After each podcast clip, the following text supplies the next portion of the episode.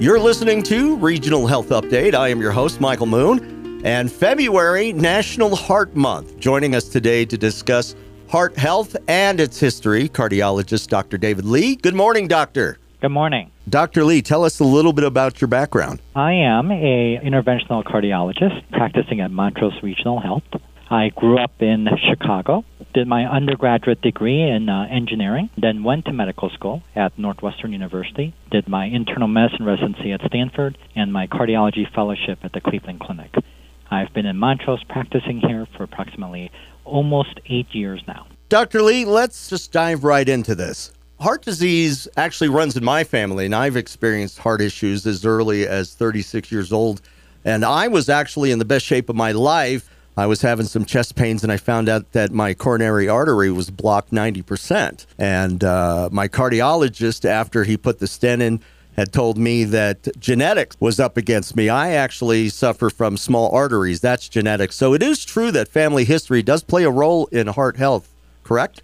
Uh, absolutely. Um, I think that we consider family history to be a risk factor for an uh, individual person if they've had, especially if they've had a premature heart disease in their family, mm-hmm. like if they've had a first degree family member who's uh, uh, had heart disease, men under the age of 55, women under the age of 65, and, and that's certainly something that uh, comes into our overall global assessment of someone to sort of determine what their heart risk is. Everybody hears about cholesterol, but how does it affect your heart? So cholesterol is a very specific, uh, you know, uh, lipid of which you know we have a number of, of lipids in our in our body, and and the reality is is is that lipids are an essential component of our cell membranes uh, and whether that is cholesterol or, or, or other lipids.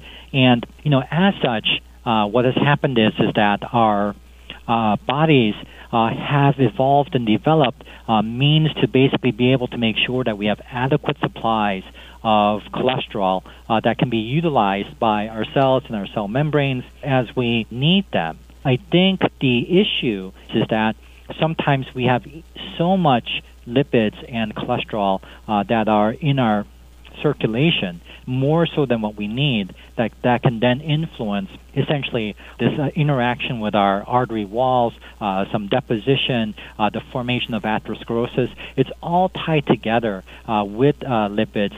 Uh, but I mean I think that it's it's a somewhat complex process that basically over time develops these plaques. Gotcha. So what are symptoms of a heart attack I think that uh, uh, symptoms of a heart attack, most commonly, it is some type of chest discomfort. You know, I think that the, the problem that we have with trying to describe, you know, heart attacks is, is that um, our hearts are innervated by what we call more of a visceral nerves. Mm-hmm. They're not really the same type of nerves in like our skin.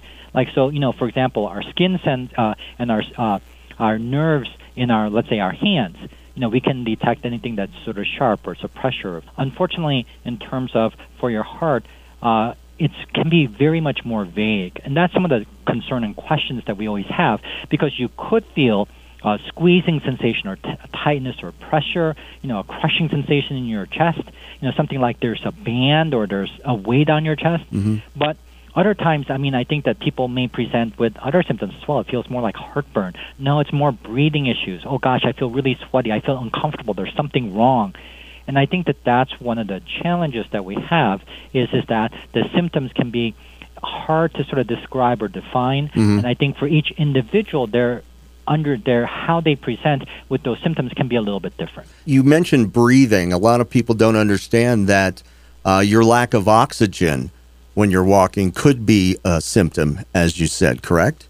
Yes, yes, uh, and some people, in uh, especially people who are are diabetic or other people who have other you know issues or conditions, can present more with just saying, "Gosh, gosh, I'm just having more trouble catching my breath," mm-hmm. or sometimes it's hard to differentiate. It's like you know you've been exercising for a while, you're breathing hard, it hurts a little bit, and you're trying to decide, "Gosh, is that my breathing? Is that my heart? Is that my chest? What is that?" What should folks do if they think they're experiencing a heart attack? Um, you know, I think that anyone who thinks that they may be having a heart attack should call 911, uh, the EMS.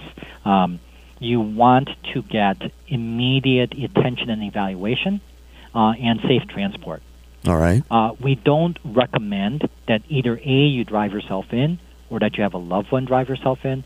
I think the concern is is that you know when people have heart attacks, acutely the thing that is most likely to kill someone with a heart attack is a bad heart rhythm Mm-hmm. that then makes you unconscious.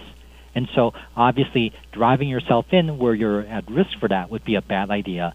And I would also tell you don't do that to your loved one by having a situation of where you might have an arrest in the passenger seat as they're trying to drive you in. So that's why we always recommend, you know, calling 911 or EMS. So, what treatment options uh, may uh, those folks receive at Montrose Regional Health if uh, any issue is with the heart? So, um, our program in cardiology here is now close to probably two decades old. Now, I think that one of the things that you always have to, you know, determine, uh, you know, for us in our our our, our population and our demographic and our geographic location is, you know, what what can we do? What services do we need to focus on? And one of the priorities that has been there and has been existent for the last 15 plus years has been the acute treatment of heart attacks. Um, and so, if someone comes in with a heart attack, we wanted to make sure that they did not have to get shipped several hours away to try to get treatment done. Mhm. And so, we have uh, basically uh, the facility, uh, the staff, the physicians, everything to be able to take care of your acute heart attack essentially uh, immediately, you know, at Montrose without having to go anywhere else. And so for people who are having heart attacks, most commonly what they would happen is is that if you're having a very large heart attack, you would go from the uh, ED to the cath lab. You would get a heart catheterization and coronary angiography, an invasive procedure. We determine exactly where the blockage and occlusion is and treat that right then and there, typically with balloon angioplasty and stent placement. Big thank you to Dr. David Lee, cardiologist at Montrose Regional Health. Information presented in this podcast is for informational educational purposes only and is not meant to diagnose any condition or provide treatment advice. Please work with your healthcare providers to determine appropriate treatment for you. You've been listening to Regional Health Update. I'm your host, Michael Moon. Thank you so much for listening. We'll talk to you again real soon.